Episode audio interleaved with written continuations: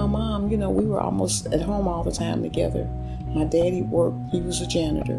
But I remember like when he would he would be gone and me and my mom would go across the street and it was a lady there who read palms. On this episode of the West End Stories Project, we spoke to former resident Margaret Haley, who lived on Freeman Avenue before the construction of I 75. And I used to be like, Mom, why is she reading my palm? Oh, she, we want to know what your future is going to be like. And I, and I didn't understand any of that. I was like, okay, whatever you say.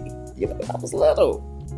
Hear her story on this episode of the West End Stories Project, available wherever you listen to podcasts. And I would say, Well, Mom, what did the lady say? But she never did tell me. So I don't know if that's good or bad, or maybe I just don't remember. I don't know.